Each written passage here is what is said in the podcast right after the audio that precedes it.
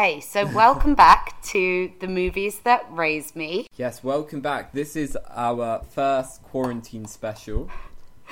It's not quarantine. Down Bonanza. Um, this is our first podcast we've ever done remotely, so we're not affecting each other with our body odors. I always smell delightful. We are a brother and sister duo from London, England, and we are exploring some of our favourite childhood films, or favourite might be a stretch. Childhood films that stand out in our memory for whatever reason. And, well, what do you think we're doing, brother? I think films that have kind of shaped our view of the world, uh, that have have had an impact or an influence on us for better or for worse, and films that have shaped our Yeah. discussions growing up and as adults. Right, and the context of our lives, basically. Are you dancing? Forgot you could see me. Now I'm looking at you. And on that note, I think we should reveal what film we're talking about. So this week we're talking about the 1998 Jim Carrey classic, The Truman Show. I remember the first time I watched this movie. It's so burnt in my mind. Me neither, but you were only one year old or so Yeah. when this came out, right? So it's kind of part of our Yeah. cultural fabric. It's woven into us. Like like like as you Charlotte said Hmm. uh, when we discussed this film pre-recording, it's like a film like Groundhog Day, which is just part of our our culture, our language, our discourse. I mean, yeah, and the references are fairly universal in you know the the, the United States Yes. and the UK. And it- well, what I, what I said about Groundhog Day is like it inspires a kind of genre, and the Truman Show probably borrows from Groundhog Day about being in a kind of alternative universe where you're the only one who knows or doesn't know, and you kind of have to work your way out of it. If you haven't seen The Truman Show, I suggest you stop listening to this and watch it. Although it's not available on Netflix, is it? Not in the UK. Yeah, For all our of international listeners. Um, I watched It it, on the DVD that we have, which is very analog. If you haven't seen it or you need a refreshing, it's about Truman Burbank. Truman Burbank. Truman Burbank, as a baby, um, since being a baby, has lived in an artificial. Well, he's lived in a film set, which is a massive dome, and Like the Millennium Dome. so it is basically like a film set where it has everything you could ask for of a small American town. Um, and this baby, Truman, has been placed there and he's been brought up with the whole world, it seems, because we see people on all from all different countries One one point seven billion people watched him be born. Exactly. And then they, It's quite bizarre. very bizarre, but maybe less bizarre to our 2020 years. Well, I'm just saying, I wouldn't be tuning in to that. Who was. I wonder who his mother was. That's not something they really talk about, is it? Or Someone who got paid a lot Someone- yeah. to give her baby to to be adopt the first baby adopted by a corporation. That's scary, man. That sent a chill down my spine when they revealed that. I wonder that. if that's been beaten by reality. Like, I wonder if that's happened. I don't know. I didn't look into it. I'm kind of scared to go down that road, you know. Especially after rewatching this. But yeah, continue. You were- Right. You were, doing a lovely synopsis. So, Truman Burbank is unaware of the fact that there are cameras watching his every move. Um, him going to his job, him uh, spending time with his wife, him doing leisurely activities, which you do in a small town where there's not much to do. Um, DIY, talking to his neighbours. Truman slowly realizes that his reality is not what it seems, and that he is he comes to know what we all know um, that he is living in a film studio. Well, he doesn't really learn that until the very end, I believe, but he he he knows that there is someone controlling the world. in a way, it doesn't really matter, does it? What the actual scenario is. He, the fundamental truth is that his reality is a lie. And I'm not sure if we mention this, but uh, Truman is played by Jim Carrey, Legend. who was probably the biggest comedy actor of the nineties. Robin Williams is up there. but obviously Bill Murray. Yeah. Some people say Tom Hanks is a comedy actor, but I think he can just do everything. That guy's amazing. I think this film really does show Jim Carrey's range. 100%. Uh, Jim Carrey was in The Mask, uh, Ace Ventura, big one. Yeah. Um, Dumb and Dumber, I don't like that one. Liar Liar. Love it. uh, I love Liar Liar. I actually, it made me think maybe I should rewatch it. Yeah, I'm going to rewatch it Um, as well. But have you rewatched The but- Mask? I love it, but it, was it just too, like, he was too offensive for you? Like, it is very over the top. That's like, It's not offensive. that's peak rubber face Jim Carrey. I think when I was a kid, I just found it like slightly scary, but also just a bit too garish. Like I don't oh, know, it's like a bit garish. creepy.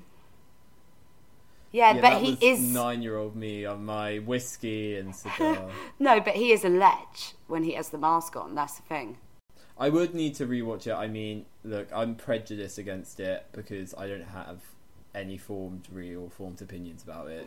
Jim Carrey was such a huge figure of our childhood and like cult- popular culture at the time.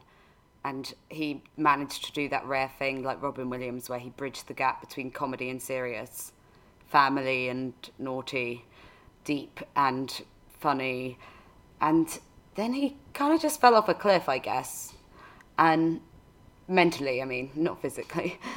I think he's okay but people, younger people now, I think they think he's just some kind of weird like guy with long hair that does art. I mean, an interview with him popped up. Uh, it was like on a red carpet, and the interview was giving all the kind of like classic red carpet questions, such as, "What are you wearing?" um, and it was, you know, very s- surface level, superficial e news, whatever. And he just re- like this was recently, and he just looked at her and replied and was like, "Why are we here? Like, why are we here? Why are you asking me this?" I rate that though. and I rate it, but um, I think maybe it implies that he kind of has got sick of the fame game and 100%. He's too smart for that shit, I reckon. I always thought that he's he's an unusual guy because it's like he'd be mildly attractive, but because he does all those faces and stuff, it's like ugh, you know, it's just like slightly terrifying. There's something kind of scary about. I think him. that works though. Yeah, no, it de- I know 100% works in this movie. I have to say, I read a few things, heard a few things on other podcasts about uh, alternate casting for Jim Carrey, um, for Truman, sorry, and I just don't think anyone else could have done it like that. Who was up for it? So Tom Hanks, Hmm. Obvious.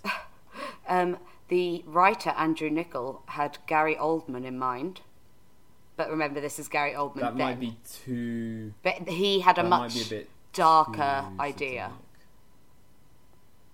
So his Right. idea was to have this. we should say that I don't know if you read this, but the original script was based on the script for the Twilight Zone, Well, I think they. which is an anthology series. I read the guy being like, I didn't base it on the Twilight Zone. Okay, well, we have different sources. I read that the original script was submitted for the Twilight Zone, and then it, they decided to adapt it Oh, for well, theatrical. I I've read that this Andrew Niccol guy had the idea, and obviously originally he wanted it set like in a bubble in New York.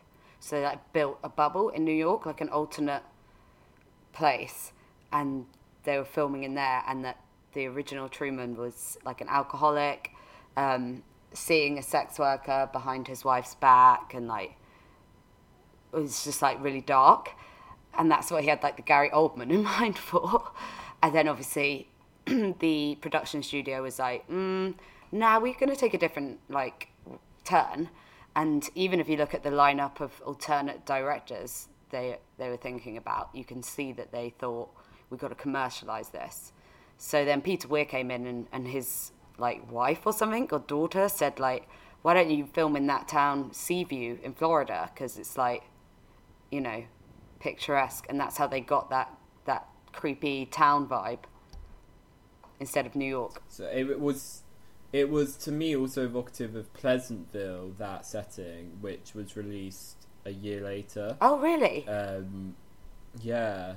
So I, or a year bef- I think a year after. Yeah, I think ninety nine. There's also a film called Ed TV, released. Which was yeah. Okay, you, you you learnt this as well. I thought that was So fascinating. sh- yeah, tell us about Ed TV. Well, from what I read, it, it starred Matthew McConaughey in the kind of Truman character role. So, like, for some reason, he goes to an audition, or this producer decides that he's she's going to make a show just about him and his life, like in Truman, but he's already an adult. So then they try and set him up with Liz Hurley, and his brother is, uh, oh, what's his name? Woody. Woody Harrelsberg. Woody Harrelsberg. I don't know how to say it. Um, and yeah, trouble ensues, I guess. I think it ends up with him wanting to be off the show.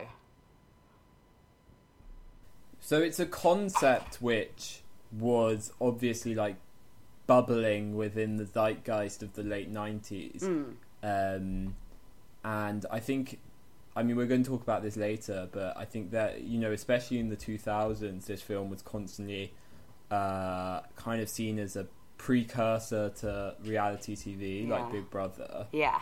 Um, there had been, or like a, not a precursor, but like a foreshadowing. Yeah. Um, but there had been other reality TV sh- reality TV shows. So there was like the Real World on MTV. Yeah. I I never watched this. Did you? I don't think I did. I, re- I watched The Hills. That was quite an early reality TV show. Yeah, I think the Real World was one of those ones that just never really crossed over to the UK, or or maybe we were too young. Yeah. But uh, that was Yeah, because in The was, like, Hills, kind of like a Jersey Shore, but I think less booze and nudity and more like. wouldn't be possible to have more. But Um, so yeah, uh, I I remember in the hills in the final episode. I stopped watching it long before the final episode, but it's you you know you watched it on YouTube because basically they zoomed out of the final shot and then just started like dismantling the set, and it was like with the Hollywood letters in the background, sort of uh, like oh was it real? And now it's kind of universally accepted that when we watch Love Island, there are producers pulling the strings. Like it's called scripted reality, not reality TV anymore. Well, it still is, but you know what I mean. no, one hundred percent. Um, But people still watch it A, because that's what I think is so interesting about the Truman Show concept. Somebody, I, I was reading the Vulture article online, and I would recommend that. It's written by somebody called James Charisma, which, if it's a real name, fair play. Uh, I can't believe it. It could be real. Um, could be like a stage name, A nom de plume. writer's name. um, yeah. But yeah, he was he's said that um, the Truman concept is slightly more similar to something like Punk'd, you know, where there's or like you know when the um, angry devil used to set people up on balls of fire, like where one Balls of steel. Balls of fire is something she goes to the doctor about. Not if you're a ginger, though. Um, uh, no, Balls of Steel was about. It was like a kind of prank show type thing. Not quite. I don't know. Anyway, th- it's more like that because they're trying to get the true reaction of Truman all the time, and even his name is like Truman. Like at some point, um, let me find the quote. Writer of the show said. When you know there's a camera, there is no reality. In that respect, Truman Burbank is the only genuine reality star. So, like, the concept is that as soon as you know the camera is there, you stop being real, and it's no longer reality TV. So- There- Therein lies the kind of um, almost like Cartesian question of are we real? How do we know the world is real? Um, and the idea that once you know people are watching, once you know there's a camera, there is no reality. So it's like you can't p- be authentic in front of a camera, which we know isn't true because you see interviews of people, you know, I, I think it's slightly misguided. I think it's very different for us because we have grown up s- surrounded by cam. Like, okay, we're not Michael Jackson's children, Thank God. but just in our ev. No, Yeah. I meant that as in like they were filmed everywhere they went.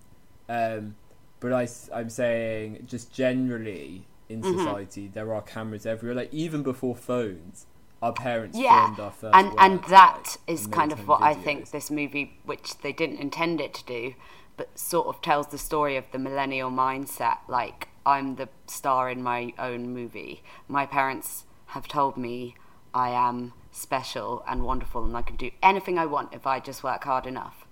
Dream big they say. And i i must credit this to a podcast with um, on Under the Skin with Russell Brand, and he was interviewing a guy called Will Storr, who'd written a book called Selfie, um, wherein he explored the idea that you know we're we've kind of become obsessed with the selfie, the image of our face, uh, and what that might say about us. Um, but it's this sort of idea that the Truman Show and the idea of being watched all the time seemed kind of apocalyptic in the movie. Like you're you're sitting there thinking this is a human rights violation, but yet now it's just accepted that everybody broadcasts their life, and and if you want to get famous quickly, you go on a reality TV show. So yeah, because what you were saying earlier made me think of the of Christof's uh, one of his first quotes, which was, "We've become bored of we've become bored with watching actors give us phony emotions.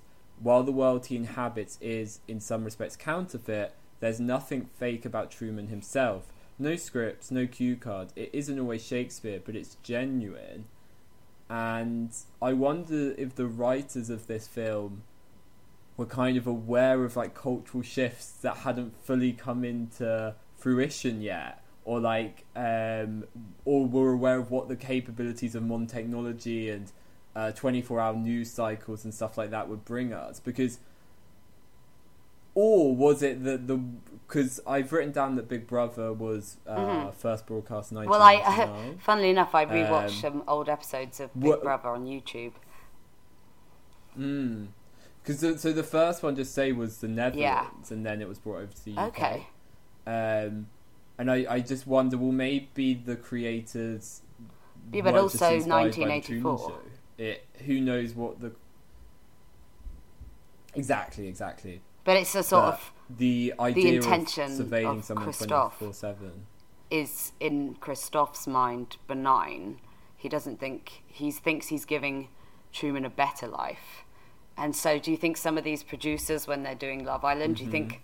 because they make they think they're making the plot better and giving these people a better chance at winning or being famous or selling teeth whitening strips, that they don't see so clearly the kind of weird in- invasion on these people's agency.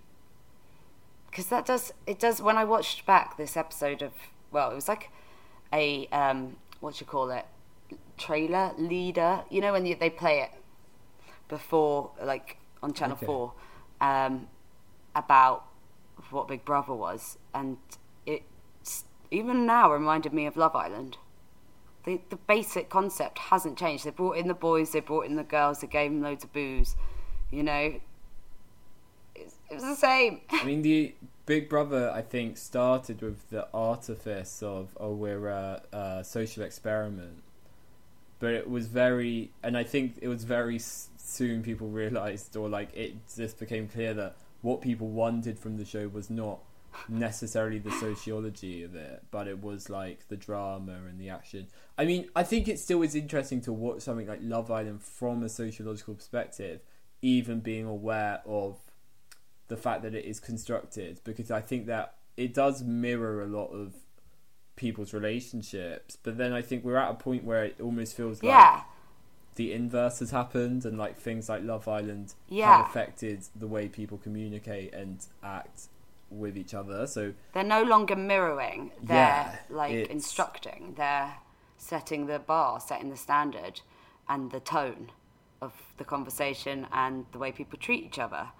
Um, and I think that is interesting because I certainly don't feel particularly existential always when I watch Love Island. Probably because there's enough going on to distract me. And this is what I was going to ask you. Do you remember when we were younger and Big Brother was on, the OG Big Brother, like, I guess Jade Goody might be the first one I really remember. Mm. I kind of remember the first ever series, just the hubbub around it. Like, oh my god, this thing, they've got chickens. Um, yeah. And they're all going to get drunk and shout at each other. Nasty yeah, Nick. Nicholas. That's what he was in. Yeah, Nasty Nick. It's even like something that's become part of our language, a kind of cultural touchstone. And that seems so benign now, what he did, writing down people's names. Like, that's so benign. Yeah, yeah. And uh, it's why it interested me what you said about Big Brother kind of having this guise of being a social experiment. Obviously, at that time in the UK, that was a bit required, and maybe in the Netherlands to make this acceptable because people hadn't kind of figured it was wrong or an invasion of privacy or they they had and the producers needed to you know rid themselves of that idea and make it fully consensual. These people know what they're doing and i suppose once you get past the first series and you see that people are throwing themselves up to be on these shows then you can say oh the public love it. Why oh let's make a reality show because after that after big brother was so successful it just boomed right? Do you remember when we were younger big brother was on 24 hours. Sometimes we'd just put it on and watch it. Why why would we do that? It was so boring. And the the bird noises when they started talking about something like that needed to be censored. I uh, always thought who's sitting there listening to it this was like chirps. Yeah it but there was something quite comforting about it, just knowing that so, Big Brother okay, was there so here's... for you. I guess. That is because it's so that's something that I I was going to say while we were still talking about reality TV is that they didn't just get the concept of reality TV right, but they also got yeah. the voyeurism of it. Like so, the fact that we see people all over the world watching it, including a Truman Show, right? And that seems bar, ridiculous which we when you think about it. Into. But then there are literally bars. exactly, that's what I'm saying. Quiz, there were literally places so. decked out for Love Island. Um, admittedly, only. I did um, go out first round of the sex positions. Need, needed to know that. Uh, Thanks. Um, yeah. The uh, yeah, it happens. It's it's totally normal now. I, I don't think there's a bar devoted solely to Love Island. But if they end up getting it on round the clock, imagine if they could show it round the clock. Now they've got two series. Imagine if they could show it, but it's just like every X or so months the people get switched or new people come in. But, but for bars, it's like perfect because you've got uh, how old are the audience? Sixteen to thirty year old audience who are the people people that they want to get into 16. bars or who go to bars. It's America, and boy. I don't know how old. Not you don't go to not a bar America. when you're I think 16, they have to be twenty-one. Know, like the people who watch Love Island. Right, but the people oh, who watch Love sorry, Island, so sorry, like, okay, uh, you mean here? The, yeah. What? Sorry, the viewership. Yeah, perfect. what I'm saying is the viewership for Love Island are the kind of people. It's perfect that, storm. It's a great. Yeah, perfect storm. So I mean, you can completely understand why bars, you know, go down those Love Island themes. Um, it must work well for them. Uh, but with the, but then on the other side, so when we see the Truman Bar, it then made me think of shows like Gogglebox or even uh, nowadays online you can like live stream your um, living room or like you can do reaction videos on YouTube. So the idea that we were being vo- we were a voyeur mm. to the voyeur, that kind of relationship of viewing someone viewing something um, yeah. is now part of our culture. And you have to well. remember that I'm um, not saying it was completely groundbreaking. It's obviously been done, but the way it was done in this movie, I feel was very original at the time. The way that they cut the scenes of people watching, because it, it was so slick the way they did it, and, and, and it it was a device that helped them, you know, touch on the past without breaking the narrative. Also, the use of like the use of um, camera angles because the when you saw the people watching the show, the camera was always in the same fixed position, yeah. as if it was a camera documenting or observing them. Yeah. Um, which is like Gogglebox. It, it it wasn't like you were getting a like a realistic, like an or the it wasn't like the camera was following them around the bar. The camera was always fixed where the TV was, so it was like a double sided camera to the TV. I'm wondering what TV show. That is a very astute observation, by the way. I was going to ask you at some point, like, what your favourite camera angle was. Mine are the um, pencil sharpener and the dashboard. I think that's very clever. Because um, with the pencil sharpener, it was like the whole world has literally done a 360 as he's literally losing his mind. So as he discovers that his world like is crumbling around him, and I suppose that's not something we see often on reality TV now because they don't really do Punk'd anymore. Um, they don't really do setup stuff, do they? It's not as yeah, because on Big Brother, you had like a camera yeah. disguised in the mirror. Yeah, so people would be saying like stuff. The more I think about it, the more I think that Big Brother was like directly. Yeah, me too. because there are so many small connections. And the fact that they uh, came out like a year later, someone in the Netherlands surely saw this film. But the other thing is, did I don't know if in the uh, the final bit after it's rev- you know he's escaped, did you find it? I don't know if you found it as harrowing that the um, the two security guards who we watch watch the film, one of them goes, uh, "You want another slice? No, I'm okay. What else is on? Yeah, let's see what else is on. Where's the TV guide?" And that's straight after Truman has left the show. So it's like, it just shows how passive like right. voyeurism can be and like observing other people's lives that they just switch on to the next thing as soon as like it's shown like that's a big event but then in reality people just forget about it as soon as it's happened, and that's often how. Like I can't remember who was on Love Island a year ago, yeah. even though I watched it. I could if you asked me, but it's not on the forefront of my mind. And it's like that thing about with reality TV is that it is it does create disposable It's a victim of its own success. Like, you do just, or is it? It's yeah. it's the success and the and the contestants are the victims because um, it, at the end of the day, reality TV continues to be sought after, just not those people. Just needed a fresh set of people. So, like you say, totally disposable. Um, yeah, no, I actually took a note of that. Uh, what else is on? Because the thing that gives you hope. So basically, while Truman is living in his reality show, there are people that occasionally come in and uh, try and tell him. So the first is his dad, who died in an unfortunate um, ship uh, boat accident that was totally constructed to stop Truman ever leaving uh, Seaview or Sea Haven, whatever it's called. Well, they, they kind of write the dad off as a disgruntled ex-employee. It's quite funny. It's just like, oh well, we, he when he got killed off, he was annoyed, so he snuck back in to try and get in again. Um, but like you say, disposable personalities, right? Because if you're not doing what they want you to, then they kill you. Um, then you have uh, Lauren Garland, um, creatively named because she is very beautiful and is the focus of his attention. And like, for some reason, like obviously she's beautiful, and he can't stop looking at her, and he kind of knows. And I thought was quite meta is that the one person he feels this connection with is the one person who's trying to tell him the truth. Like when she looks in his eyes, she's not lying to him. And that's quite deep, I think.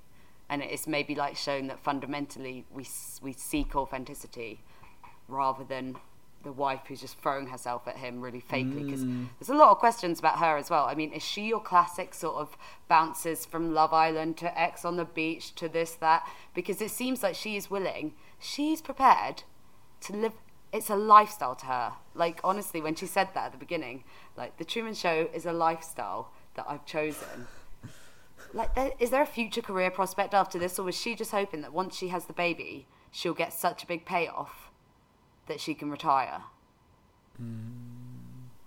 Also, just so we're on it, um, the his love interest, uh, what's yeah. her name, Lauren gardens Sylvia. Um, yeah, she, oh Sylvia, yeah. The fact that she is denounced as being like her a liar because she's a hysterical woman is funny because that's also just like a trope yeah, from reality TV. Like, like the hysterical all seen it, woman. like Geordie Shore. or the overly emotional. quite clever what they do because um, obviously this whole world follows Truman around 100% of the time. There's cameras everywhere. And it's kind of strange because you've got like roads that lead to nowhere, a kind of mysterious sea that, you know, it's just. I think a lot of times when. It's like when people come out of reality TV. Like, do you remember Roxanne Pallett? She was in Celebrity Big Brother, and then she freaked out thinking mm. this guy was Yeah. like touching her inappropriately, and then he was like, "No, I wasn't." And it punched her, and it all blew up. And she ended up saying like, "I'm, I'm really sorry. It's just I have been in an abusive relationship before, and how I felt in that moment was as though he was attacking me, and obviously I've misremembered it. Eventually, she said this, and it got me thinking. Like people always say, "Oh, Truman, like so obvious." Some of this stuff, like his wife advertises everything at him because it's product placement for the TV show. Like uh, all these things that make us chuckle about, like the two guys backing him into a certain um, advert. Uh, those two old men who come and talk to him every morning. It's in order to get him to stand by this advert. Obviously, again for product placement. So the way people act when they're on TV, we have to remember that they're not seeing the same reality that we are. So when we're sat at home going like, "Oh my god, why is she doing that? Oh my god, that's so cringy. Why is he telling her he likes her? Why are they doing this? Or like, why did they overreact? Or Why are they acting like that? That is so strange. You have to remember that in that moment, because I think it can happen very quickly that the human brain adapts to a new situation, a new set of rules. Like the lockdown proves that. Everyone's like, oh, right, lockdown, cool. And you slowly get used to it. Now it feels normal. So think if you were in Big Brother or Love Island for six weeks. By then, you are living in a different reality. like your your boundaries have moved from where they were in the real world. And so Truman grew up in this world. So he his reality is something we can't even imagine. It's he doesn't have the same cultural touchstones, reference points, things that would set off red flags in our heads. He doesn't understand them. He's been indoctrinated. I mean, it's it's. I guess it is crueler than the reality TV we have because the producers now always have the fallback of well, a person applied to come on this show and they signed a waiver. They, that doesn't. I think they haven't taken into account the mental state of people sometimes. especially when these are often you know people younger than you or Yeah. I. Like you don't you you're not making sensible and responsible decisions at that age. Um, so that argument always annoys me, especially when the producers are always older. So it's like, it's Yeah, it's a I- I bit think uncomfortable. There's, I I think you have to take responsibility that what people think is good for them Yeah. isn't necessarily what's good for them, and you're the one providing them to have a fall and rise, uh, rise and fall, sorry, in front of the public. But you also must know platform. that the most they can really hope for, unless they get very, very lucky, is to be a an occasional story on the Daily Mail and to advertise things on Instagram. Yeah, I just but we, I think it's also it is interesting because we've grown up with reality TV, Yeah. And so we saw, for example, the.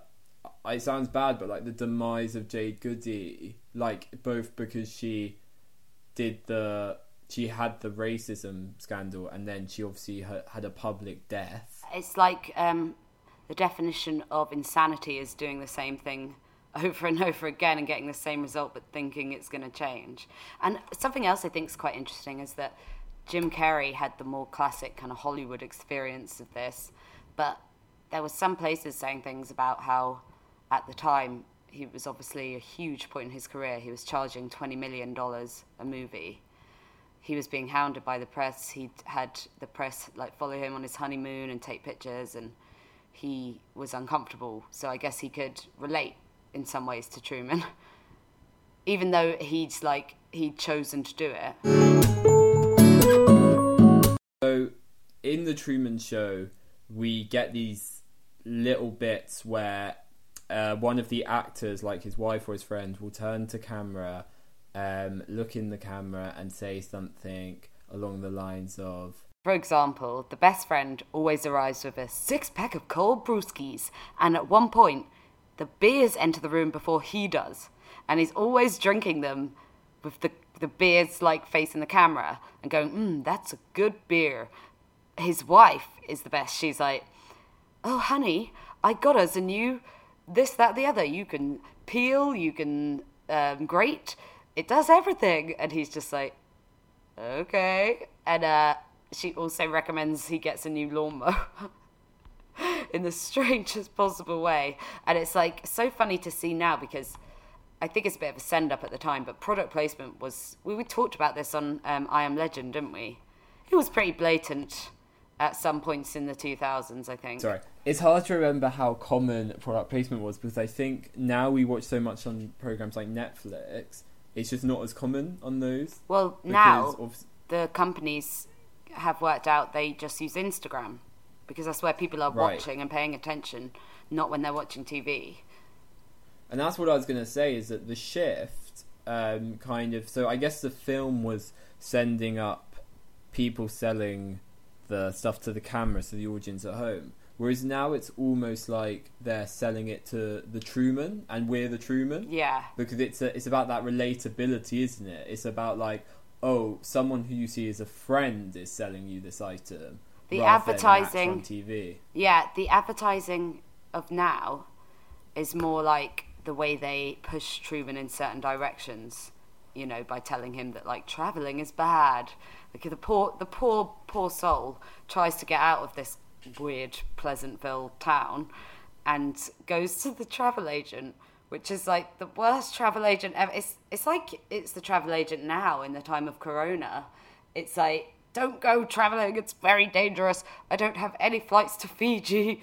Um, because he wants to go to Fiji because that's where Lauren Garland's fake dad said she lived. So when when Lauren took him away on a kind of date and tried to, I mean, she could have told him like in the library, but she for some reason took him to the furthest edge of town and was like trying to tell him that he's on a TV show. They start kissing. There's a real spark between them, and then some old man turns up and is like, "Get in the car." I'm her dad. She's crazy. She's done this to every guy she meets.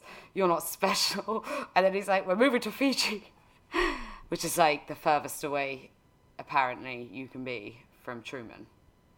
So that's why he's obsessed with it. But there ain't no getting out of there because Christof's going to make that hard for him. That's something I think is difficult because you know, sometimes on reality TV now, like on Love Island, say, sometimes they'll do something like, say, you can both stay, but you have to break up.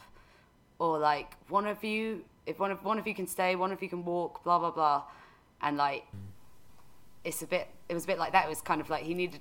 Christof set it up so that he had to die or get free. When when Truman tries to escape, they set the weather on him Right. so that his boat is like capsizing and he you think he might be dead at one point it's, it's quite scary and, and you're thinking would would i tune into this i can see why the audience were on the edge of their seats they've been watching this guy since he was a baby would you watch it Would the truman show would you be a watcher I think I could see myself falling into the the the the protesters, like the girl he's chasing. yeah yeah it would depend on what age i was as a child Yeah. i mean i watched big brother and all of that i probably would have just had it on in the background But I did when I was younger. I did watch Jeremy Kyle. now that I don't know how I feel about that. that is That's bad. but I, I mean, I wouldn't watch that. I mean, it's not on anymore. But I wouldn't watch that now. But as a kid, like No, I feel uncomfortable now watching um, Love Island or whatever any of these reality TV Yeah. shows because I just think, I what's the point? This all Yeah, just seems so, was- wasteful. I was gonna say actually, um, even the world he lives in, the Sea Haven, that's what it's called. Sea Sea Haven is almost like a metaphor for how we interact with social media, because Right. it's like an artificial reality Yeah. where he has these interactions with other human beings which don't necessarily give him what he wants because it's contrived or it's through like a ven- is there's a veneer to it Yeah. which is often i think how you feel you know interacting on instagram or interacting um, on Facebook, and I think right, bit disorientated. I mean, at the moment, I th- yeah, at the moment, I think on one hand, uh, so like stuff like Zoom or social media has been able to give us connections with friends, and we've been able to communicate with people, and it's probably been better than being completely cut off from the world. But at the same time, it's made me really appreciate real uh, connection and experience. Yeah, I'm having. And I think social media. I'm having Yeah. deeper conversations with people when I do, you know, because we'll like plan Mm. to talk, plan to meet up, and we're. The, I just feel like we're talking about ideas more and the future more, and that's. A, I was going to say the the optimistic part at the end of this film is that most of the watchers cheer for him and are on his side, and the girl uh, Sylvia who played Lauren is also watching, and she gets up and starts running. I don't know if she lives near the set or, or what. Maybe maybe they camp outside waiting for him to be freed. But um, there's this kind of optimism of like, oh, he's gonna go and start this new life and everything, and then like you say, they hit you with the oh, what's on next or what else is on. Um, Yeah, the futility. the futility. So you're sort of left feeling a bit confused as well. And I think that's something you tapped into about the internet is that for a while people were still working out how to interact on there. And there was, when it was first invented, it was thought it could revolutionize the social order and bring um, equality. But what really has happened is that the same kind of social structures have emigrated onto the internet.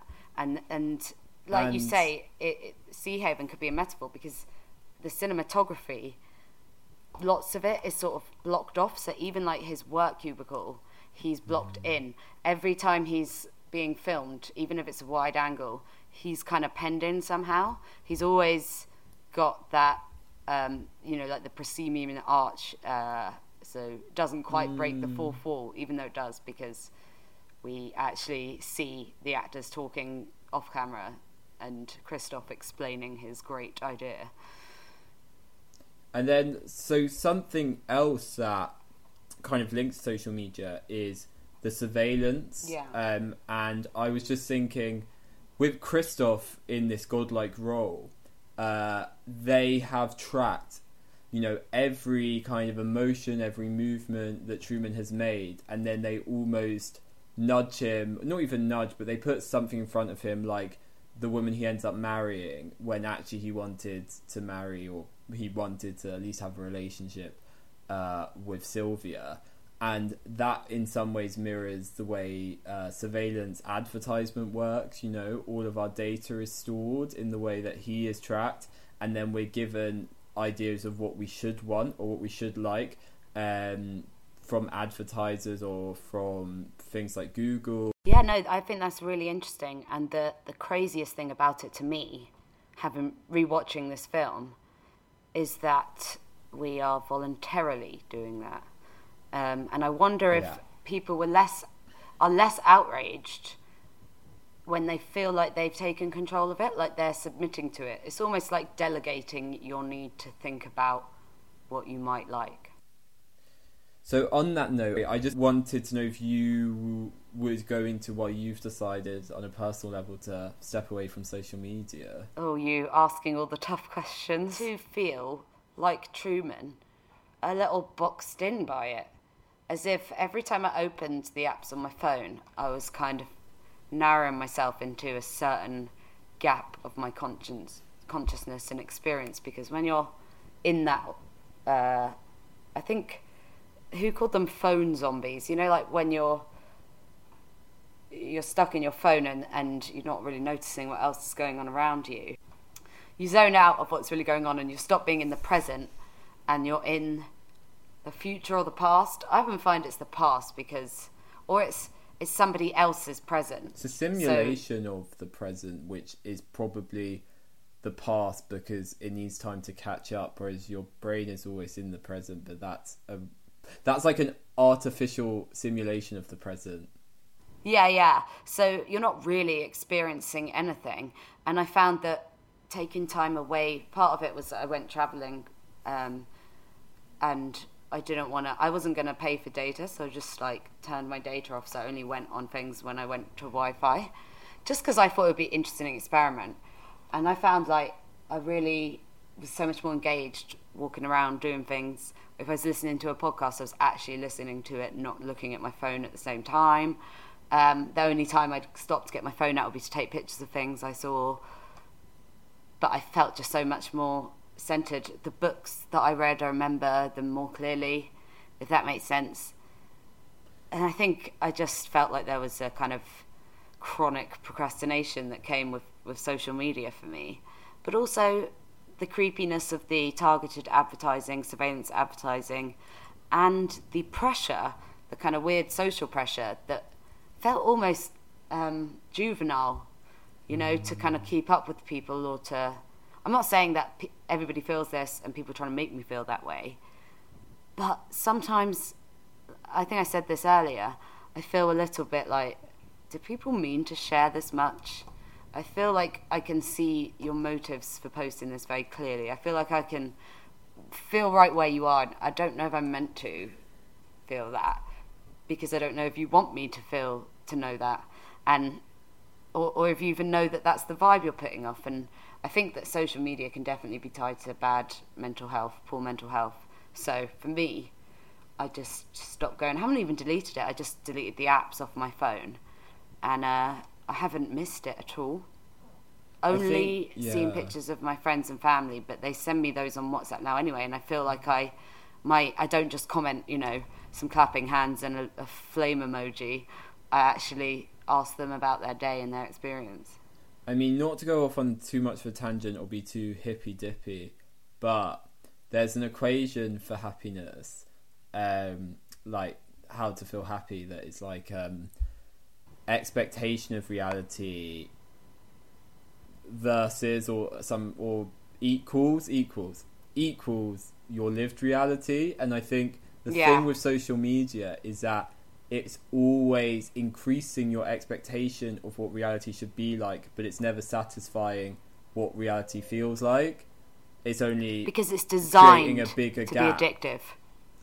um, and I mean that's completely probably off the Truman Show, but I think in a way I it's don't not think off so. the I Truman it's Show because he lives in an augmented reality. He literally lives. This in a- takes us yes, to the section on mental health. yes. Truman literally lives We in right into that. constructed reality, um, and Yeah. to some extent we all No, do, an- but his is like on steroids. Sorry, and then should we? Well- yeah, well, I'll let you segue. No, the difference is, the difference is, his is controlled by somebody else. Yeah. So he knows he has zero agency when he figures it out. Mm-hmm. Whereas people, the way it works on social media is, I think you feel like you have your control and agency until a point where it runs away from you and it starts dictating what you do, and you suddenly feel pressured to post things, or you feel you need to reply to people, or you should be posting to so people know that you're not a loser or whatever. I don't know all the motivations people, or people who post pictures hoping that somebody they know will see it and have a certain reaction. It's like you're feeding the beast, like but it's got an insatiable appetite that will never be satisfied. But we're all Christofs. yeah, We're all both Christof and Truman at the same time, and that's a mindfuck if you think about it, because Ch- Christ- Christof thinks he's doing the best for Truman, and Truman doesn't want what Christof thinks is best, and that's the kind of internal struggle we have on the daily. Is like, well, I feel like everybody's saying I should be this person, I should do that thing, I should buy this accessory, um, but I end up feeling unfulfilled and empty Yeah. by it and I think that's a huge part of um, mental health issues because I I was speaking to my friend today who works uh, slightly in this field. I won't say her name in case she doesn't want me to talk about her work, but um, it wasn't about her work. She was telling me about an author. Oh, I can't remember the quote, but it was something like um, experience versus reality, like you say. And yeah, madness is or, or uh, insanity comes from when you feel like your lived reality doesn't match up to what you thought it was. So it's like in this moment where your reality shatters and that's in that gap between your lived experience and your expectation. That's where this real kind of trauma starts. That's what she said. It's the recipe for trauma. Is when you realize that what you assumed was safe is no longer safe. So mm. if some if you are attacked in your own home, it's going to be particularly traumatic because it's somewhere you thought you were safe and now you're not safe there anymore. Your fundamental reality and experience of it has changed. And so that's it does make me worry for Truman like when he gets so he basically he he survives Christof's weird test of like oh well if he really wants to get off you know he'll basically have to be willing to die which I think him just saying a few times can I go now should have really told Christof he didn't want to be there anymore. Yeah, um, that, it doesn't really exist in well, this world, does it? that's what I was going to say. I mean, everything he does is being filmed. So, what about when he does have sex with his wife, which is alluded to as happening, and apparently in other cuts or, or versions of the script or film, there was um, a kind of thing where she got paid an extra amount every time they had sex? like an extra hundred thousand or something. So it's like in her interest to have sex with him uh, as an incentive, I guess. And that they also really wanted to build up to this um, her to get pregnant and then have the first live conception and then have the first. Then they do a spin off show with Truman's son, and the, the spin off show will follow the son. And you'll see oh, them yeah, like I side by side. Scene. It's a, you can find it on YouTube, by the way. Oh, is that the deleted scene you meant? Because yeah. the deleted scene I was thinking of was that basically one of the things as well about mental health, people experiencing mental health like that, where they become disturbed by some sort of realization, something, some puncture that shocks them, a punctum into realizing that their reality isn't what they thought it was, and they they no longer feel safe in something they assumed or took for granted as being so. Um, and there's some great moments, like because Christof has created this whole uh, space around Truman where the, the 4 4 is punctured. And so, like, for example, when um, Meryl starts trying to attack him with her amazing peeler chopper slicer grater, and then I think she shouts, Do something. And then the friend comes in, and it's like that moment when she says, Do something, it's like you can see the fear in her eyes the fact she's got to this point that she's willing to cast aside her, her, whole job um, and livelihood because it's got too much. And there's the bit on the beach where he's talking to his friend, and the friend is like, I would never lie to you. And then we realise it's Chris, they're doing a Cyrano de Bergerac. Christof's talking to Marlon and telling him what to say. And it's like, God, that experience felt so genuine, and it wasn't. But was it? Because there's a deleted scene where the friend sees him running away down the beach and decides not to tell anyone and goes on shouting, Truman, Truman, like pretending he hasn't seen him and letting him escape. Which, like, if you think about it, Marlon included it would add a slightly different angle, I think, it but it wasn't. Develop so. his character. Yeah, because no, just because we'd think, well, not everybody was lying to Truman, but then in terms of mental health, I think if you knew someone who was experiencing what Truman was experiencing, you would think that they were cra- they were psychotic, like, or they were having an episode, right? If they came to you and said, "My mum isn't my real mum," I mean, I, I, had a friend who said this once, and uh, yeah, I think we told her she was being crazy. I mean, yeah, like crazy maybe isn't. But yeah, right I've been accused of being an actor. But like I use crazy as well. But like obviously there's def- there is a disorder called the true. I don't know. Well, is oh, disorder? Yeah. The Truman. Well, yeah, yeah. So, or syndrome, um, because it's like a collection of symptoms, but they don't actually know what causes it. But yeah, I think it's like Paris syndrome, which is when um, apparently Japanese people get to Paris and they realize it's really dirty, and doesn't look like what they thought. So their expectation is so off of what it's actually the yeah. material realization that they go into like a. It's, it's kind of like a coma, not a coma, but like a. A psychotic it's break. a trauma. A it's a trauma. Yeah. Yeah, they have PTSD, and they yeah they they just can't handle it. And same thing, kind of with the Messiah syndrome, except it's the opposite, where I suppose their reality, like for some reason, whatever the expectation was, they just start thinking they're a Messiah. So maybe their expectation right. was like, oh, I'm not going to think anything. It's just a historical place. And then they get there and they're like, it's so spiritual. I'm Jesus.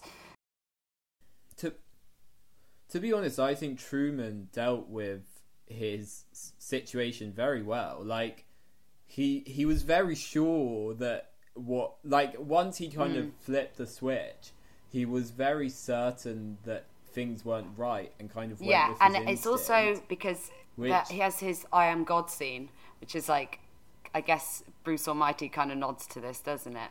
Um, that he gets in front of the the bus and the car and holds his hand out, and everybody stops to look at him, and it's like, oh no, I am right everybody here. And it's like little things build up. I'm reading, or rather listening, on audiobook to Malcolm Gladwell's Talking to Strangers at the moment. And he basically tells us in this book that um, humans default to truth. So it takes a lot of doubts to tip you over from your default to truth, your default that this person is telling me the truth, to, oh, wait, I think they're lying. So, although we might think of ourselves as great detectives, like there's myriad examples in his book. Go get it; it's really good. Um, I'm not sponsored by him. Can be if he wants me to be. Um, but yeah, uh, basically, Truman's brain would have been rationalizing all of it. And the fact that they structured it this way, like you say, I think it might actually have equipped him better to deal with it because he knew he was safe. No one was going to hurt him because he seemed to be the center of everything. Mm. So he had this kind of weird, like well, millennial the... belief in himself because everybody, for his whole life, everybody's been trying to get on his good side so they can be in the shot for longer, you know? The world. Yeah, like we cannot imagine how that feels, but some people think that's true but and it. What the hell is going to And happen? they have Truman Man syndrome. What the hell is going to happen when Truman leaves this rea- this constructed reality and goes into the outside world. Because number one, everyone is going to know who he is, but they're not necessarily going to be kind to him or like act as if he's not famous like they were in the show. And secondly, but that's the like, great. Fit people aren't gonna. That's the great kind of question of the, the of the film, right? Because yeah, he kind of. Because he's gonna be even more famous once he's. Yeah, but uh, you like, feel like when he leaves, and Christof's begged him to stay, and he's like, "No, I'm." Christof's talking to him from the sky like a literal god, and he's like, "I'm leaving." Blah blah blah, and then he's like, "That world out there is horrible. I can give you everything you need." As if the show could be any good, by the way, if he'd just gone back onto it. Um, and then uh, he goes, turns around, and basically does his catchphrase from the show. Um, and in case I don't see ya, good afternoon, good evening, and good night. And it's just like some cheeky, cheesy suburban thing he does for some reason. I guess because Truman's personality has completely developed because of being the center of attention. So he's always doing fun little things because people laugh at his jokes so much and they like encourage him to be this guy who draws on the mirror and talks to himself and then he goes you can have that one for free or something so you know that's that's actually my favorite bit of the film no one's ever no. beaten him up and bullied him. No, so he he can do whatever he wants, and like when he's like yeah always in year seven. Forever, so his Forever. mental age probably is quite low. Um, but one of my favorite, two of my favorite bits. One of them is when he's sneaking around the hospital, and it's so funny to watch him sneaking around when you know that every single person in the, his whole in his whole universe and what he understands the world to be is literally like trying to stop him. He must that he must be starting to cotton on at that point. And then one of my next favorite kind of sequences is when he gets up and he's worked it out and he's he knows he's going to go and try and f with the producers or whoever it is. He doesn't even know who it is, and he's just like being a, an asshole like to the neighbors and stuff. He sort of has that like I don't know what you'd call it, footloose, fancy free spirit that I think is so fun. Jim Carrey does it really well. There's a few theories on the internet. I don't know how much you delved into these. It's like one is that they actually want him to leave the show because the show is running out of money. Because there's little things that have happened, like the uh, light falling out of the sky or the radio. I mean, I could find the full post and uh, give a bit more of an abridged version.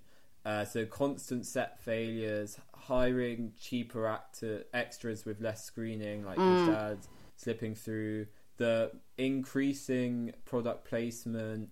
I guess we don't necessarily know it's increasing, but uh, but he is confused by the product placement at some bits, which shows that it's still slightly alien to him. Yeah, I don't buy it. I mean, I do think they could be running out of money, but I think it's more that Christof's so maniacal. The real problem for me is that, okay, Meryl, what, she's given up her entire life. She's been in it since like high school. Uh, Marlon is like an alcoholic because he has to drink beer all day to advertise it. Like, these people aren't happy. Why are they there? like what what is the realistic job after this? They can't play any other role. Everybody in the world's going to know who they are exactly who they are. It's like truman. At least i mean i personally believe that he'd probably become a kind of howard hughes style recluse and hole himself up for a while. Uh, but maybe in like somewhere in the countryside or something. Somewhere complete maybe city i don't know but i don't think he'd want to be around a lot of people because he has not only got to learn what that real world is he's got to come to terms with the fact his entire life was a lie. He was being gaslit from the moment he was born. Did you see how much they were gaslighting him? Like his mum when he was like i saw dad yesterday and she's like oh i see him all the time. It's perfectly normal. It's just grief. Her whole They're trying to convince him to have a baby. Guilt trip him into having grandchildren. yeah it's dark it's dark when you think about it like Everyone's that job you know is weighted to him. Like, so they need to keep him there so they have a function themselves. Yeah. people's lives probably feel like it's not their life they're living, but they're living their life according to everyone else's expectations. especially on instagram I was just going to say, even to be really basic about it, like everything in our society is commodified, like time is commodified.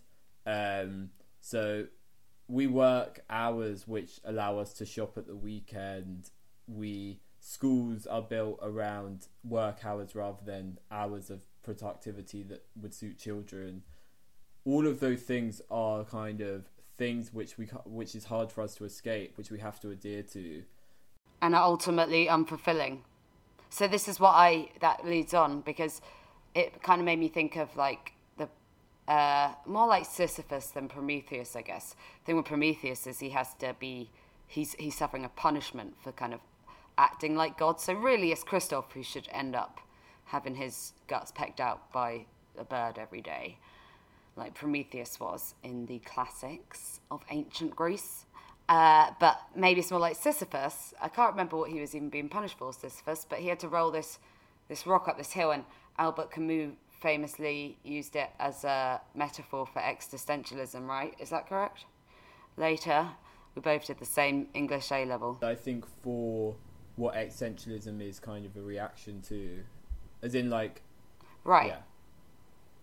yeah. I, I, I so what you mean, I was wondering.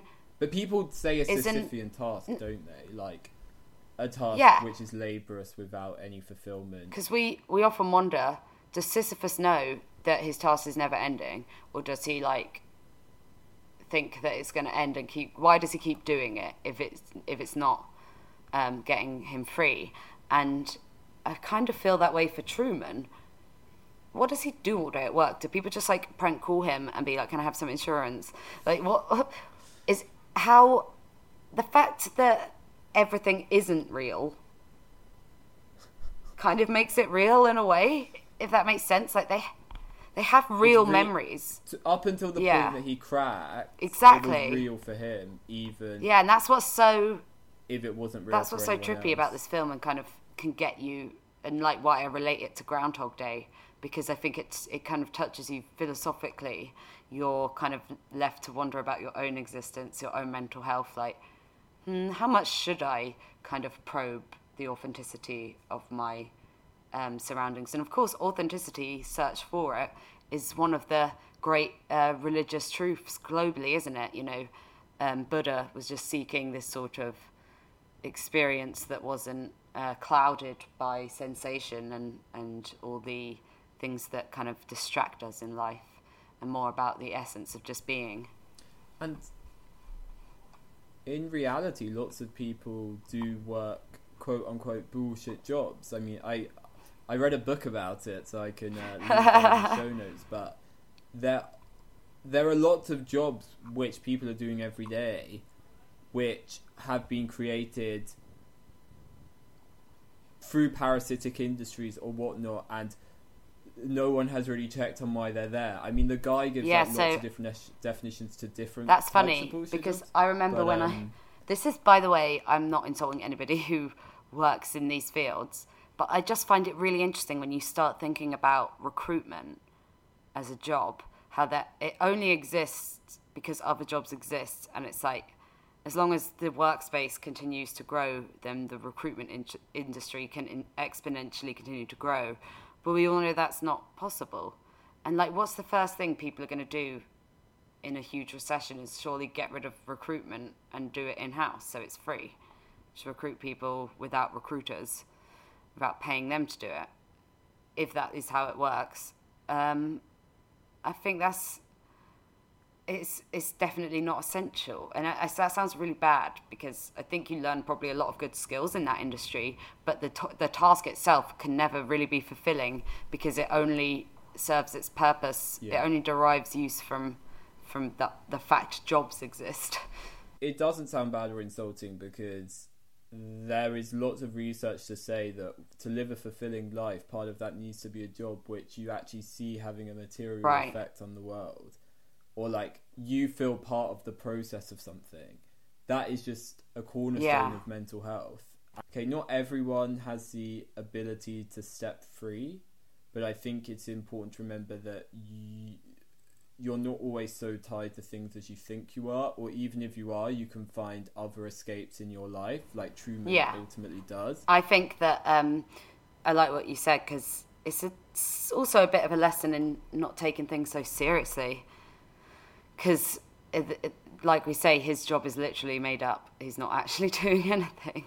It's mostly a way to get him to do things they want him to, like introduce a new love interest when uh, his wife runs away. Does he get paid like real money? But maybe they have like Sea Seahaven dollars. I don't, nah, they must have dollars.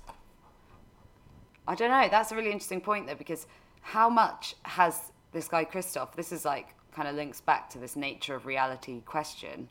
So how much has Christof, Christof having created this thing that he says uses the same energy as a small country? How much has he actually just actually created a reality that exists? Because all those people, I'm sorry, but if you're going to tell me they sw- go home and switch off, there's no way Marlon has. He's been in it since he was seven. So, how can he separate his life from the Truman Show? How can he ever feel like an authentic person when he spends his whole time lying to somebody he's known almost all his life?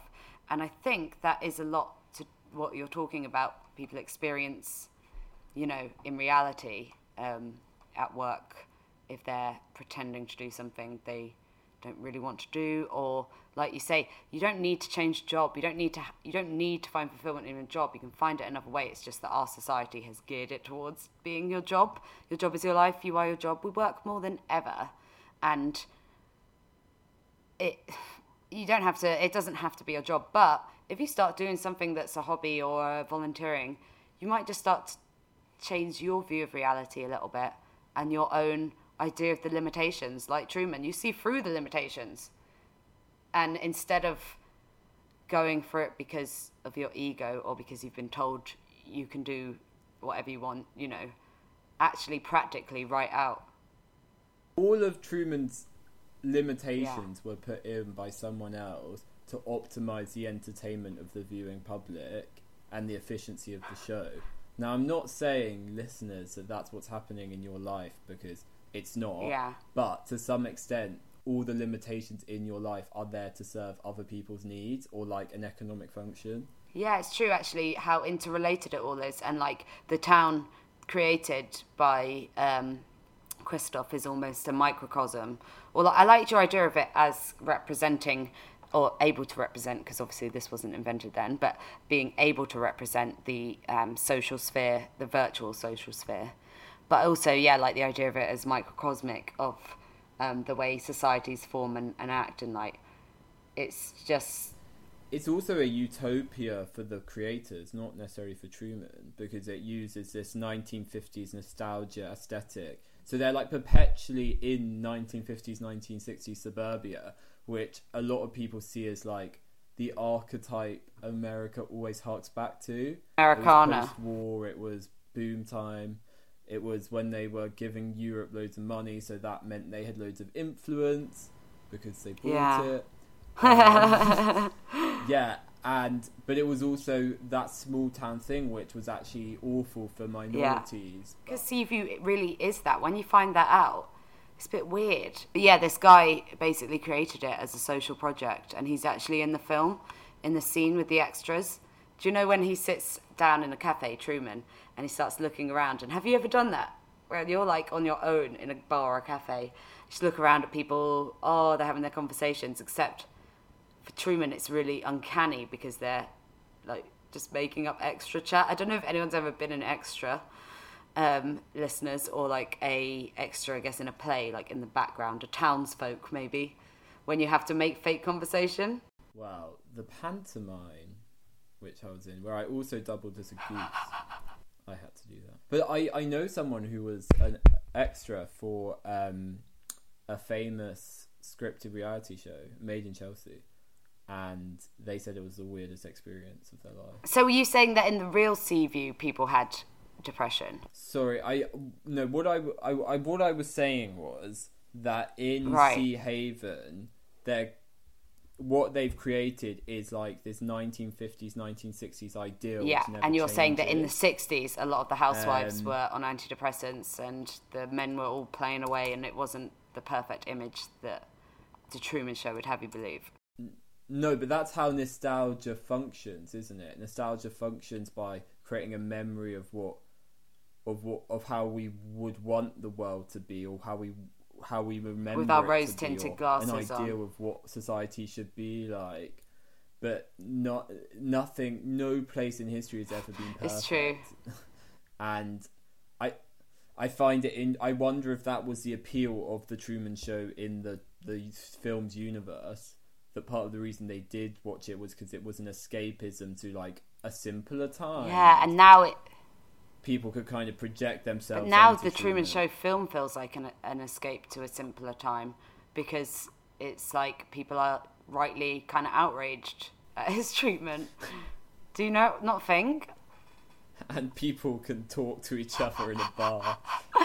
I don't know. Um, I, I just think it brings up a lot of interesting questions about how much you should, you know, um, accept about the reality as it's presented to you without kind of verging into uh, psychosis, I suppose, or, or ways ways in which reality is constructed and it can be health. You know, like a lot of people. I haven't had this experience myself, but people take or like microdose acid or mushrooms. People take hallucinogenic psychedelic drugs and say that it helps them see reality and experience it in a different way.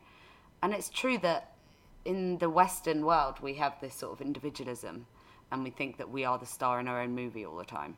And that sometimes you need to, I guess, if not literally, metaphorically, take some acid and dissolve your ego and try and remember that the world is not revolving around you. it, we, we're encouraged to be narcissists, and but that doesn't mean that we have to accept that. Well, And- um, I saw that this is from um, a Vanity Fair article entitled Truman Show 20 Years Later. Uh, 20 Years Later, Everything is the Truman Show by Julie Miller. This was from 2018, so that I guess was 20 years exactly from when it was um, released. And she says, as an audience, we didn't just blow past the Truman Show's cautionary subtext. We've elected a reality star as our president. And I thought that's quite poignant because, in a way, politics, you know, I'd say in the UK it feels like the thick of it. If you if it's a show that listeners have seen, it's kind of like Veep um, or Parks and Rec. It's like a send up comedy of the bureaucracy of the government. And it sort of feels a bit like that is just happening in re- real life. and maybe it always has. But it it does Maybe it's the way we access it. yeah. or maybe when we have these ideas in our own interwoven in our minds we start to see it that way because our brain naturally makes connections. And perhaps the politicians start to act it out that way because they find it sells more stories and it, they can use it to their advantage. And do you know what i mean? So it's like we've learned as much about everyone else as they've learned as much about consumer habits and behavior and how we respond to different events. Because you can study like uh, I can't remember the subject, but you can study like public speaking and uh, handling events. Like they're they're thing like they're things Yeah. that are studied and um, and people have theories about. So you know, I guess the the intelligence on how humans react to things is more intelligent than our own concept of it Yeah. as individuals, exactly so the which is scary. It is scary, and that's that's the thing I find scariest about this movie. Um, it's the way it kind of asks you to examine your reality, and that's not something people do very often when they're distracted by social media and they're having fun in the virtual reality that they perceive as better than than what they experience in reality, and it's a dangerous way to start slipping down because okay, Donald Trump can be on The Apprentice, a reality TV show, which is undoubtedly scripted reality, and then he just takes that act to the presidency. This is kind of scripted reality. And doesn't that just mean that at some point all our institutions blur into one and then reality kind of does cease, start to atrophy, atrophies? Like, Mm. the fact even that all kind of reality TV feels like it's exactly the same format. But then, like I say, I've got um, I've got hope, and I'm optimistic because I do think, as horrific as coronavirus is, having been a pandemic that's killed so many people, in some ways, the hope for the future captures an essence that might help us to think more like a community and less like individuals.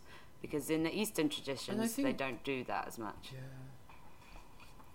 I think when you look through history, as much as there's been lots of cases of, you know, horrific reactions to global events or like to catastrophes, there's also been so many examples of humans responding in a positive, pragmatic way and creating a better future. So I Wow. think you have to be optimistic and hope that there is some kind of collective consciousness occurring because I think collective consciousness I, I know that sounds really hippie, but like I don't mean it like. I just mean what it means. Yeah. I mean that a lot of people are thinking about changing the way they live. and that, that we Um, are I one and together we can only function together like you in in a crisis like that and it's only more increasingly likely they're going to happen i mean i guess that's the final thing i would say about this film to try and wrap it up i suppose we've been talking for a while um, about the nature of reality that um, there's this existential idea about who's really pulling the strings in my life. And if there's a god if you're predestined like the way that jim carrey lives in this movie is actually the way he actually lives but doesn't realize is the way that people very very religious people in like the medieval times lived but it wasn't true if that makes sense. They imagined there was a god directing their lives and making the decisions for them. They were happier that way. Yeah. with that well no not happier but there was some comfort in this agency whereas now that we've taken it into our own hands and we're curating our own reality through social media through um oh this whole whole idea of like personal branding and f- the, maybe it's a democracy actually of the ability to brand yourself personally and have a have your own kind of PR um, at your fingertips but I just find it a bad direction I don't know about you the technology has collided with hyper individualism and neoliberalism to create what's ugly. And I think the technology in itself is a vessel, Mm. and it may it may encourage the way we use it may encourage people to use it in the same way. But I think we could cre- we could hopefully create a different society where we use technology to a better end than what we're using it for now. The the I think- original founders of the internet were right. I think maybe coronavirus has shown, you know, there's been even like organizing. The last one was it the last one this next Thursday? The clap, like at least like stuff like organizing that shows that there is a collective power that there's a potential and to to create good. and come together with your neighbours. But no, you're right, because what we get online is inauthentic, like you say, interactions, and what we're having because of coronavirus are authentic react- interactions with others, and that is nice. and I feel it like I've met um I've met up with people socially distanced since we've been allowed to in the UK and I found myself like not Yeah. looking at my phone. Well, not I was never the person that was always on my phone but like I just found that my commun- my conversations felt a lot more present than before. It's been an important time to like reflect on I think it was very before we went into lockdown. You could easily get into a rut of being like, I need to go out and socialize for X, but but not really think about whether you wanted to or like whether you were doing it in a way that I was actually making meaningful connection. Um, and now I like okay, now I actually appreciate why I like people and why I like Yeah. hanging out with my friends. I'm hopefully gonna, I'm I, but I guess I'd never really reflected on Yeah. it so intensely before and hopefully I'm gonna change some of my behaviors, which are gonna mean I'm actually gonna, you know, live a More fulfilling More- life. I love chatting. Don't get me wrong, chewing the fat, as it were, and uh, and talking about deep philosophical things. Um, but I also don't think we should be hung up on them, and we should get out there and experience and try and see ourselves as just a, a fragment of a wider world. You know, we're just kind of like dandelion seeds blowing along for a brief minute. So hold on, get a good view, and uh, bend your legs when you land. I guess. I think introspection is good if you need to work on something, but for the sake of it, you'll just end up in rabbit holes and That's why Truman's a hero because he didn't fall into the trap of introspection. He was instead kept thinking. maybe he didn't fall into it because he didn't grow up in our society. He grew up in a constructive one. Thank you so much for listening. Thank you so much for listening. Yeah, see you next time. Hopefully, not in lockdown. Tchau.